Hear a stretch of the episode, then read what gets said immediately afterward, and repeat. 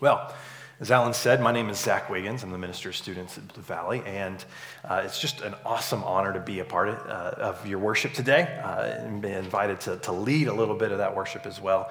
When Alan uh, originally asked me, I was like, no way, let's do this. This is going to be awesome. So, uh, if you will, turn in your Bibles to Luke chapter 9. We're going to start in verse 28 today. Before we start reading, I'd like to look at the title of my sermon. Uh, I had to throw Alan for a loop and give him this title. Uh, and that title is What to Expect When You're Expecting. what to expect when you're expecting. See, the, the Gospel of Luke uh, gives us an unexpected story of Jesus over and over and over and over again. It starts with Jesus in a manger. Uh, it starts with shepherds, the last people who should hear about the coming king, being the first people to hear about the coming king. And, and, and Luke continues to give us an unexpected version of what we think the Messiah, what the king is going to be. If any of you have had kids, surely you've heard of the book, What to Expect When You're Expecting. Uh, you also know, if you've read it, that it doesn't prepare you at all. Right. at all. Uh, you, you can have as many kids as you like. You'll never expect what the Lord is going to gift you through a child. Uh, you're never going to expect exactly what all that entails. There's so many things in, in raising children and, and just even being around kids, even even if you haven't raised, uh, raised children, you notice that Kids are unexpected. They do crazy things. Uh, you'll never be ready as a parent, as a helper to a parent, whatever that may be. There's so many things that happen that we simply don't expect. Uh, and really, that's true of life. There's so many things that happen that we don't expect. Anybody the vacation planner for their home? Who plans the vacations? Anybody? All right. So we got Mary. Does it go as exactly as you planned, Mary? Never. Absolutely never. So, my aunt, we have a big family vacation, the Wiggins family does on my dad's side, and it's something like 20 people go and live in one house for a week somewhere. Uh, and it's always, we always have these huge expectations. It's always amazing. You know, we're thinking, oh, we're going to go to upstate New York this year, and we're going to, uh, you know, stay on this lake, and we're going to go see all these things. And then some of those things happen. And even when some of those things happen, they're not, they don't really play out as we expect. We get a little disappointed. Maybe we don't get to go do the one thing that we really planned on doing because somebody else has planned something else. So many times we have just expectations that are either not met or change a little bit. And I think that's what the writer of Luke really wanted to highlight when he showed us a picture of who Jesus was. So, my question for us today as we look at these certain passages is what do we expect of Jesus? What do we expect from him? There's so many things that I think we bring to the character of Jesus as we read the story that maybe don't fit Jesus. And today I'd like to uncover a few of those. So if you will uh, turn your Bibles, if you're not already there, to Luke 19, and we're going to start in verse 28 of 19. It says this. When he said these things, he went on ahead, going up to Jerusalem. When he drew near to Bethphage and Bethany at the mount that is called Olivet, he sent two of the disciples, saying, Go into the village in front of you, where on entering you will find a colt tied on which no one has ever yet sat. Untie it and bring it here. If anyone asks you, Why are you untying it? you shall say this The Lord has need of it. So those who were sent went away and found it just as he had told them.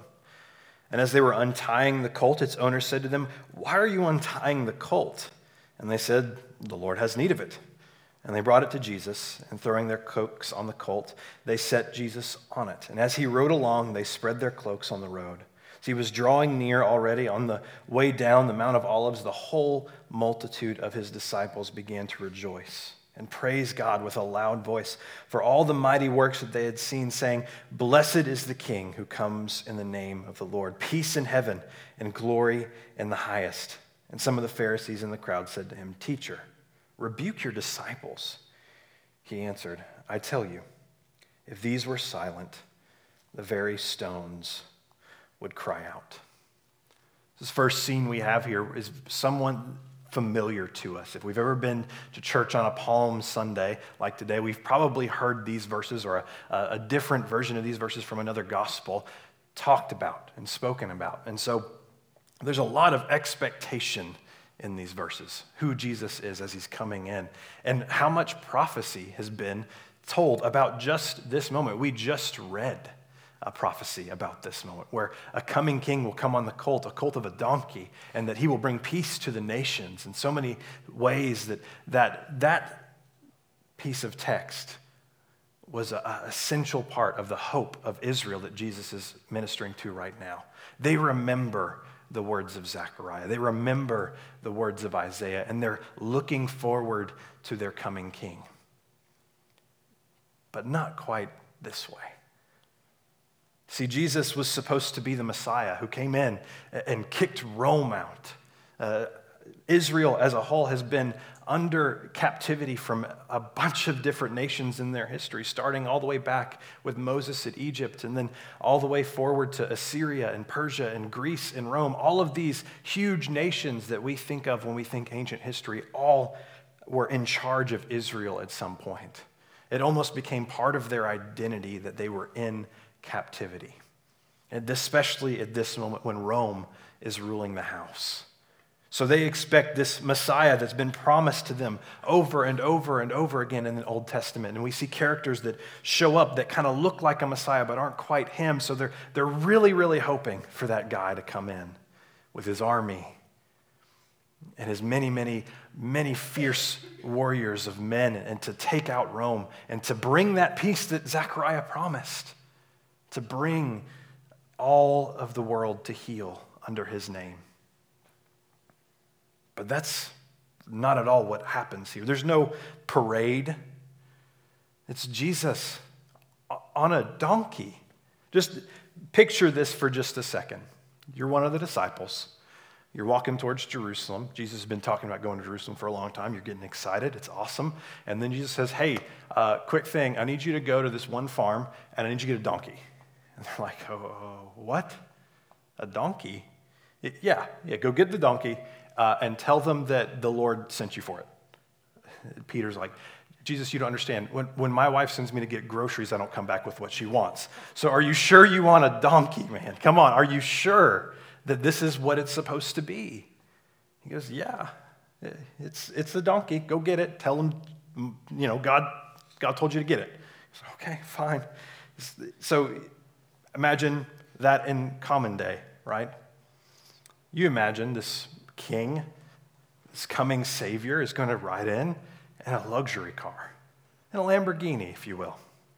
And then he looks at his disciples and goes, Hey, there's this Ford Fiesta down the road that I need you to go grab. Sorry if anybody drops a Ford Fiesta, but I need you to go grab it. It's like, it's like an 08, uh, but it'll do the job. I just need you to go grab it and, bring it to me. It's like, are, are you sure? Yeah, say God told you to get it. It's fine. Just imagine you're the disciples at this moment. This is completely unexpected. This is actually kind of a letdown if we really think about it.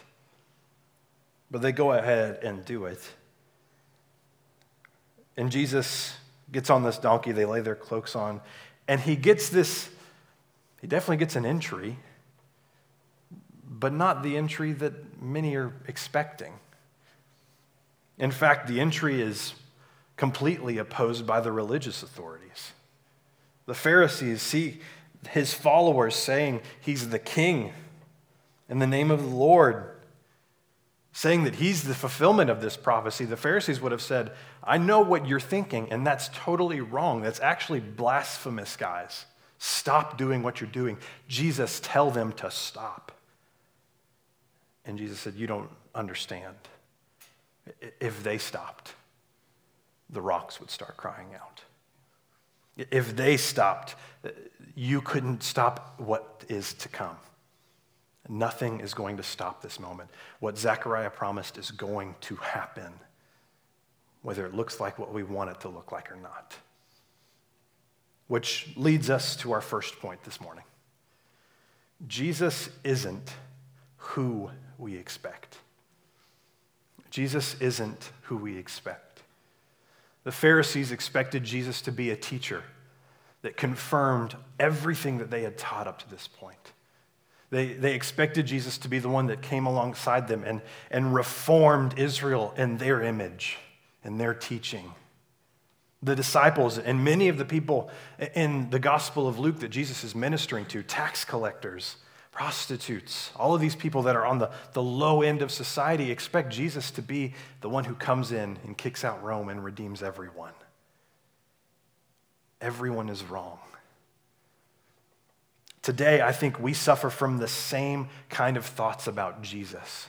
Sometimes we think of Jesus as the man who wants to support our agenda political, ideological, whatever it may be. We think Jesus is there alongside to support whatever we want in our lives.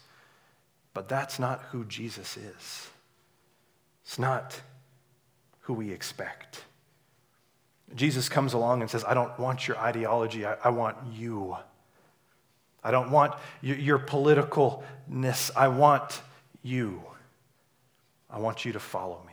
I want you to proclaim that I am the king, that I come in the name of the Lord, and that I am bringing peace. I want you to know peace through me. I don't want you to know peace through me and politics. I don't want you to know peace through me and some other ideology that's on top of that. I simply want you to know me. Jesus isn't what we expect. Let's continue on in chapter 19. If you'll go down to verse 45. Jesus continues in this passage to show us that he is not what we expect. Read this with me. 40, verse 45, we'll read to the end of the chapter. It says this and he entered the temple and began to drive out those who sold, saying to them, It is written, My house shall be a house of prayer, but you have made it a den of robbers. And he was teaching daily in the temple. The chief priests and the scribes and the principal men of the people were seeking to destroy him, but they did not find anything they could do, for all the people were hanging on his words. In a gospel like Luke, that portrays Jesus in a, a, loving way that is always there beside the tax collector, always there beside the, the downcast of society, this passage often can stick out like a sore thumb. Really, in any gospel, this passage sticks out like a sore thumb. There was a book that came out not too long ago, and I love this book. Uh, if you haven't read it, I highly encourage you to read it. It's called Gentle and Lowly. It shows us who Jesus is uh, through the lens uh, of the passage of, of him saying, Come to me, all you who are here weary. Come to me, who all you need rest. I am gentle and lowly at heart.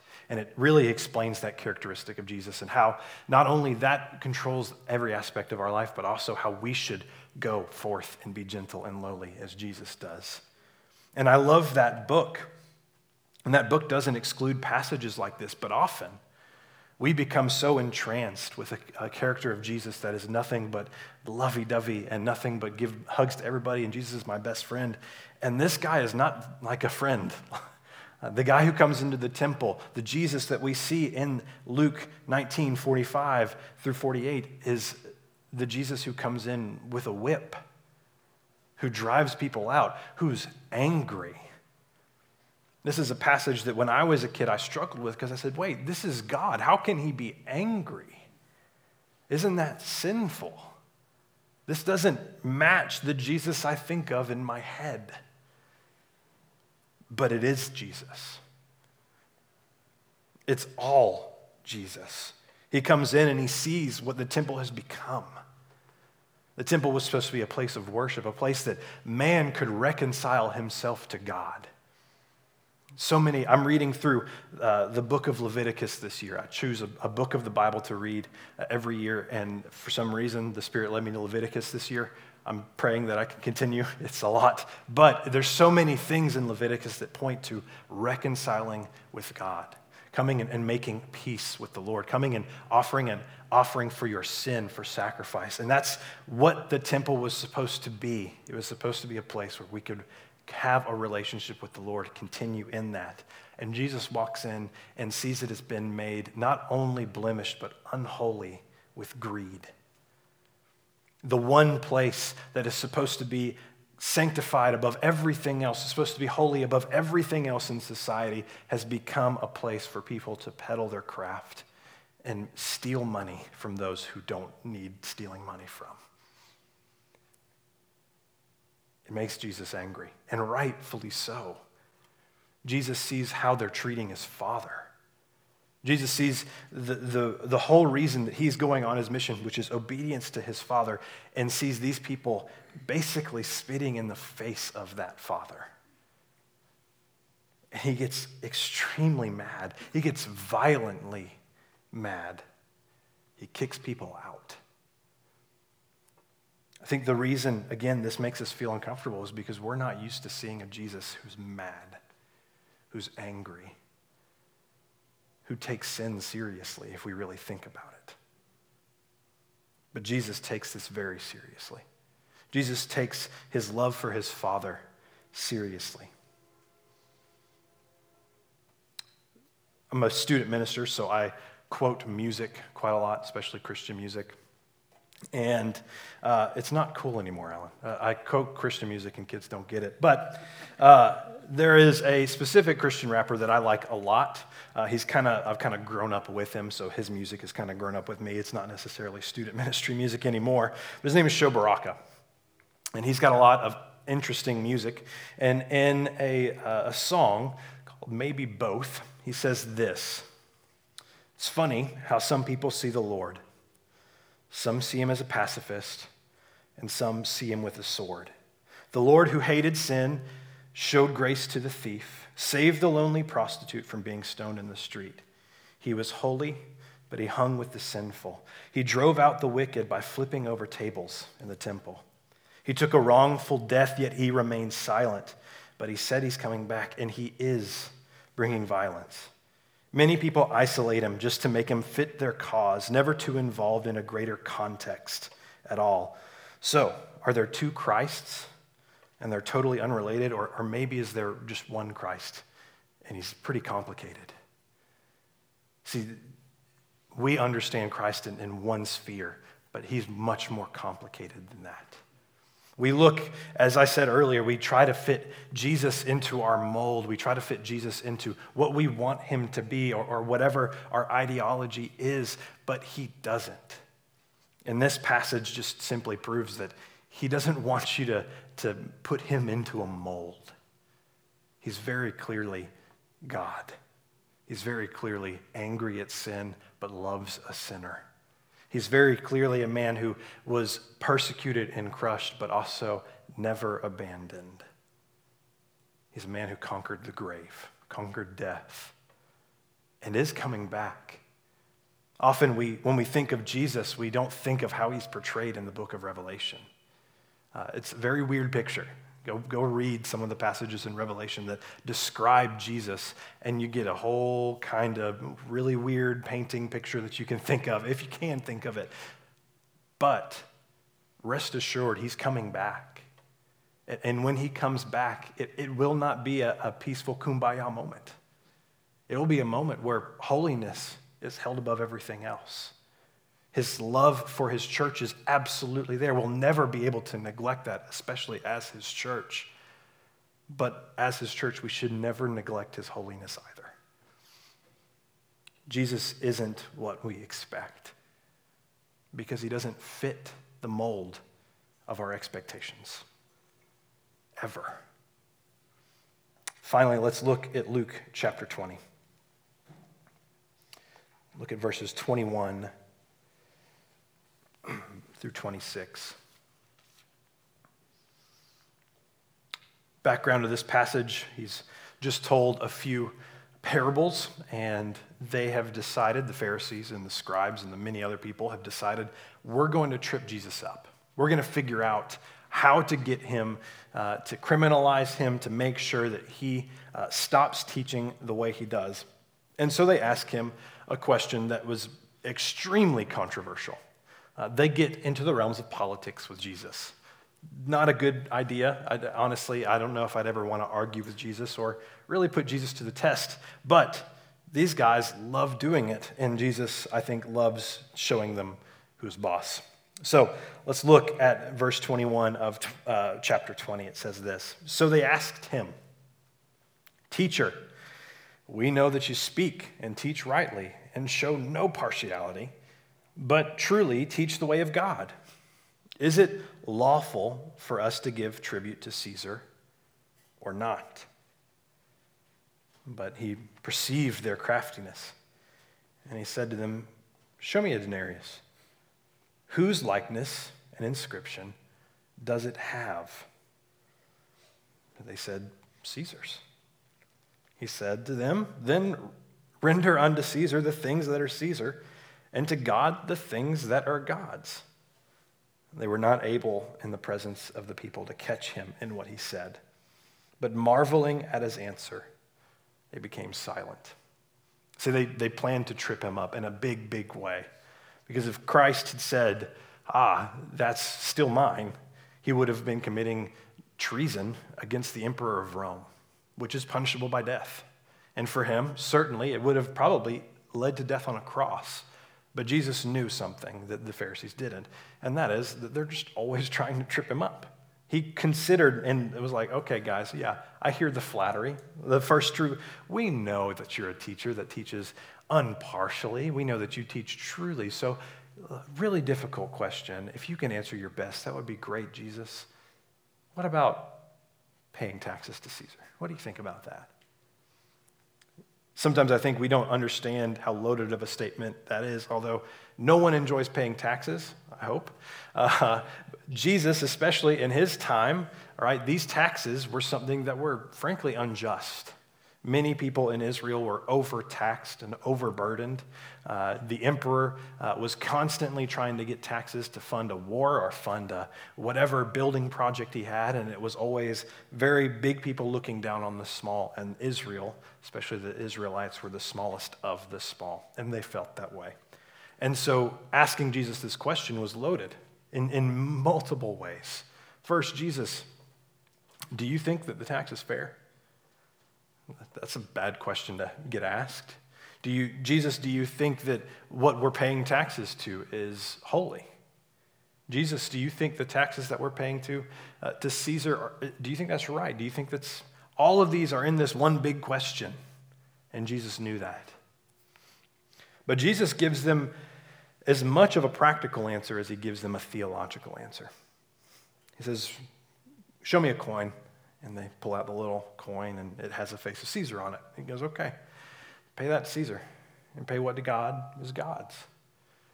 Now, he's both answered their question completely rightly, but also answered their question uh, in the way that they were not expecting at all. Yes, pay the tax. Just do it. It's not that big a deal. Give to Caesar what's Caesar's, give to God what's God's. But notice these words Verse 24 Show me a denarius whose likeness and inscription does it have? Caesar's. See, he's not only pointing to the reality that taxes belong to Caesar, but he's pointing to the reality that everyone made in the image, the likeness of God, belongs to God. He's saying, yeah, give Caesar his due. It really doesn't matter to me because I own everything. I own Caesar. Caesar is giving that tax because I've made it so. Caesar is the emperor of Rome. It's the emperor of Israel because I have made it so. Therefore, give to Caesar what's Caesar's and give to God what's God's, which is everything. When we think back, this isn't the first time Jesus has been tempted to, to give authority to someone else. We look back at the temptation in the desert. Satan, if you bow before me, all the kingdoms of the world will belong to you. Jesus, knowing full well that they don't belong to Satan in reality, they belong to him, says, Go away, man. Just leave. He basically does the same thing to the Pharisees and their spies. And the reason that Jesus says this is because he's helping people understand something much bigger than just taxes, much bigger than greed in the temple, much bigger than even a, a writing on a, a colt in the middle of the street of Jerusalem. And that is what Jesus is asking of everyone. He's looking at his disciples and he's constantly, constantly, constantly asking you, what, what do you think I ask of you? Just a few chapters earlier, we see the rich young ruler. The rich young ruler comes to Jesus and says, I have done everything. I've followed every commandment. What does it take to follow you? Often we look at that passage like that man is prideful, and I don't think that's very true. I think the man earnestly wanted to follow Jesus. I think he was showing Jesus his life to say, Look, I've done these things for God. I love God. I want to follow God. How can I follow you? And Jesus says, That's good. Uh, that is amazing. Your faith is great. Go sell everything you have and follow me. Jesus doesn't just ask for some things, he asks for everything. Which leads us to our last point. Jesus asks what we don't expect. Many of us, if we've grown in church, grown up in church, we realize the truth that Jesus expects and asks of us everything that we are. But do we live in that reality? I know we, we think and we, we know what the gospel demands of us. It demands that he, we make him Savior and Lord of our life. It is good to do those things. It is good to think that way. It is good to strive to make him Lord of our lives. But have we really given him everything? Do we live in the reality, as Jesus just pointed out to the Pharisees and their spies, that everything belongs to God in the first place? That to, to admit that Jesus is Lord of our life is just simply submitting to his leadership rather than rebelling against it. That leadership's always there. That lordship is always there. That authority is always there. We get the choice to submit to it or not. Just as the Israelites did with Caesar, just as the disciples did with Jesus. But Jesus asks everything of us. Think of everything in your life. Does anyone ask that of you? I hope not. It would seem unfair. If my wife asked everything of me, that would be a very one sided marriage. I would be doing everything for her and not for the Lord, not for the family, not for my community. She gets a, a big part of my life, and I get a big part of hers, and that's how the Lord designed it. But she doesn't get everything. The Lord has to get everything. But Jesus asks that exactly. When the rich young ruler responds, he walks away. He realizes that there's the one thing he realizes, no, Jesus, you're not the one I want to follow in any ways. The Pharisees are the same way. You're really not the one we want to follow. We can't give up our laws. We can't give up our ways. We can't admit that you're the king. The disciples, at this point, definitely can't give up the dream that the Messiah is coming to kick out Rome, that, that they will be elevated to positions of high power in the kingship of Jesus. But Jesus is asking every single person around him to give up everything. What do you need to give up today? What is the Lord asking of you? Here in this community in Martin City, what are you giving of yourself? And this isn't some moral lesson. If we make it a moral lesson, we're no better than the Pharisees. This is a gospel lesson. Because we know that after Jesus says, Give everything to me, he follows that up and gives everything of him for us. He gave everything gave his life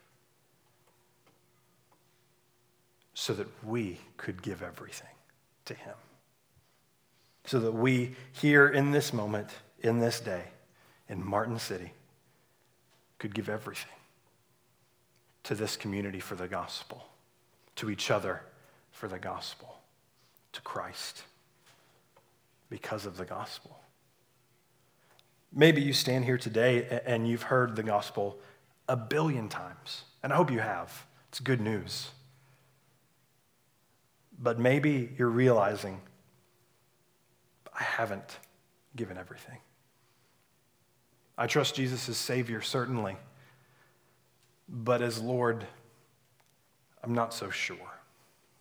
Maybe you're, you're like the rich young ruler who've, who's done everything right up to this point, lived a good life, followed the commandments as best as you could.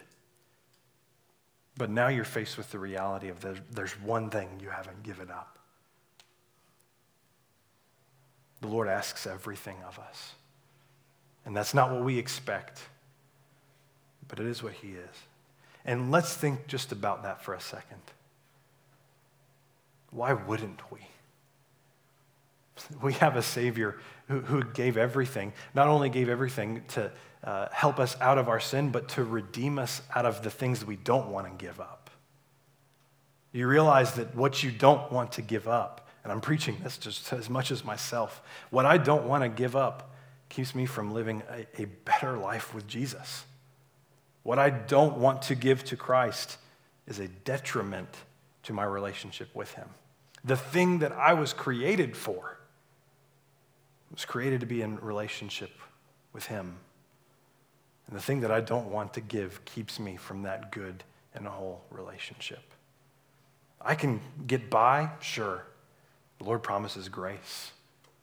And we should be, gosh, we're so blessed to have that. But what sin are you holding back? What resources in your life, time, gifts are you holding back? What areas is He calling you to be obedient in that you refuse to? Jesus shows us over and over and over that He's not who we expect. And thank God for that. If he was who we expected, we wouldn't have the hope that we needed. He would fail us tomorrow, just like what we put our hope in outside of Jesus. If you've ever put your, your hope in an ideology that's outside of Scripture, outside of Jesus, you know very, very full and well that someday that has disappointed you. Let's look at politics just for a second. Doesn't matter what side of the aisle you're on, doesn't matter what you were raised. You've didn't been disappointed by politics before. Look at your job. It may be the best job ever. You may be the thing that God created you to do on this earth. It's disappointed you. I'm a, I'm a minister, and, and I get disappointed a lot. Look at your relationships. Many of us have excellent, healthy relationships in the Lord. And yet, even those, if we put all of our stock in those relationships, they disappoint us. Put your expectations on what Jesus says he is, what he shows us he is through the gospel, and there won't be disappointment. There'll be nothing but hope.